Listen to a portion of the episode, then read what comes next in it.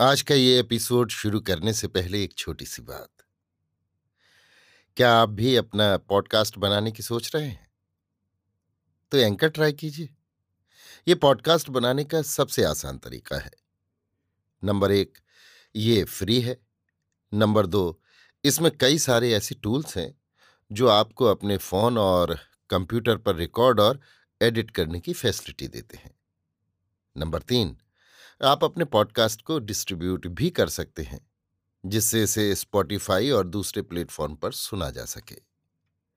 तो डाउनलोड कीजिए free anchor app या विज़िट कीजिए एंकर डॉट एफ़ पर अपना पॉडकास्ट स्टार्ट करने के लिए।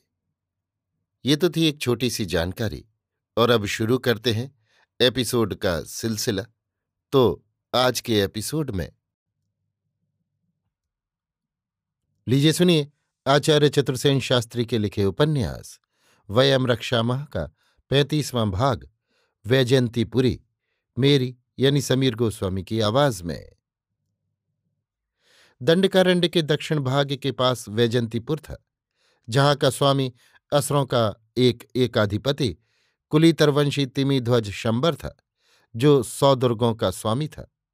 शंबर की राजमहिषी दिति पुत्र मय दैत्य की पुत्री तथा रावण की महिषी मंदुदरी की सगी बहन थी। उसका नाम माया था। माया अपूर्व रूप सुंदरी थी। उसका रंग तपाए हुए सोने के समान कांतिमान था और उसके अंग प्रत्यंग इतने सुडौल थे कि देखकर उसके रचयिता को धन्य कहना पड़ता था। असुरराज शंबर जैसा प्रतापी और संपन्न था, वैसा ही शालीन वीर और महिमावान भी था। रावण विचरण करता हुआ अकस्मात ही शंबर की राजसभा में जा पहुँचा।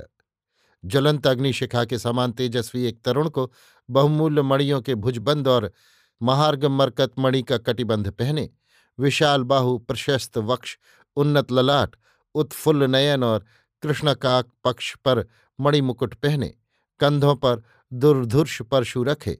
लापरवाही से नगर के राजपथ पर अग्रसर होते देखा तो बहुत जन कौतूहल से उसके पीछे हो लिए। रावण चारों ओर नगर की सुषमा निहारता हुआ, गवाक्षों से झांकती हुई पूर्वधुओं पर कटाक्ष करता हुआ, असुर बालकों याचकों और कन्याओं को स्वर्ण देता हुआ हंसता, मुस्कुराता, हंस की चाल से चलता, राजपथ पर राजमहालय की ओर चला जा रहा था। असुर नागर आश्चर्यचकित हो, इस तेजस्वी आगंतुक एकाकी परदेशी को देख रहे थे।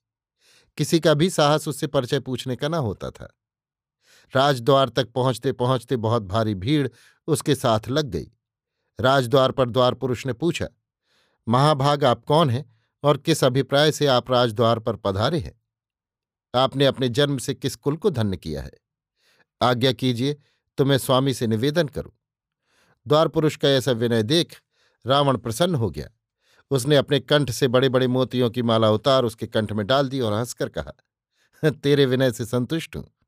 तो अपने स्वामी से जाकर कह कि द्वार पर एक अतिथि आया है। राजदर्शन का इच्छुक है। अपना शेष परिचय मैं तेरे स्वामी ही को दूँगा। ऐसा बहुमूल्य उपहार पाकर और रावण के गरिमामय वचन सुनकर द्वार पुरुष ने झुककर रावण का अभिवादन किया और कहा, जैसी आपकी आज्ञा, मैं अभी स्वामी से जाकर निवेदन करता हूँ। तब तक महान भाव इस आसन पर विराजमान हो। ये कहकर द्वार पुरुष शंबर की सभा में गया। जाकर उसने करबद्ध प्रार्थना की। महिपाल, एक महिमामान तेजस्वी अतिथि राजद्वार पर उपस्थित है। वो राजदर्शन की प्रतिष्ठा प्राप्त करना चाहता है। मुझदास को उसने ये मुक्तामाल प्रसन्न होकर प्रदान की है। अपना परिचय वो स्वयं देना चाहता है। आगे देव प्रमाण है। द्वार पुरुष का ये वचन सुनकर और मोतियों की वो बहुमूल्य माल देख उस असुरराज ने आश्चर्य प्रकट किया। फिर अपने मंत्रियों की ओर देखकर उसने कहा, ऐसी मुक्ता माल द्वार पुरुष को देने वाला अवश्य ही कोई महिमावान है। तुम स्वयं उसकी अभ्यर्थना कर उसे मेरे पास ले आओ। मंत्रीगण अर्घपाद्य ले द्वार पर आए। रावण का अर्घपाद्य से सम्मान किया और कहा, महाभाग, आप चलकर हमारे असुरपति से भेंट कीजिए। हँसते हँसते शंबर के सम्मुख जाकर रावण ने कहा असुरराज शंभर की जय हो। मैं पौलस्त विश्वा मुनि का पुत्र रावण, लंकापति राजमहिषी माया देवी का बहनोई, आपका साढ़ू, आपके दर्शनार्थ आया हूँ। आप मेरे ज्येष्ठ हैं, मैं आपका अभिवादन करता हूँ। रावण के ऐसे वचन सुनकर शंबर दोनों हाथ फैलाकर आसन से उठकर रावण की ओर दौड़ा। उसने अंक में भरकर रावण को बार बार आलिंगन करके कहा, आज मैं धन्य हुआ, प्रतिष्ठित हुआ। पौलत्स रावण तुम पूजा रहे हो, अभ्यर्थना करता हूँ। इस असुरपुरी में तुम्हारा स्वागत है। भाई, ये तुम्हारी ही पुरी है।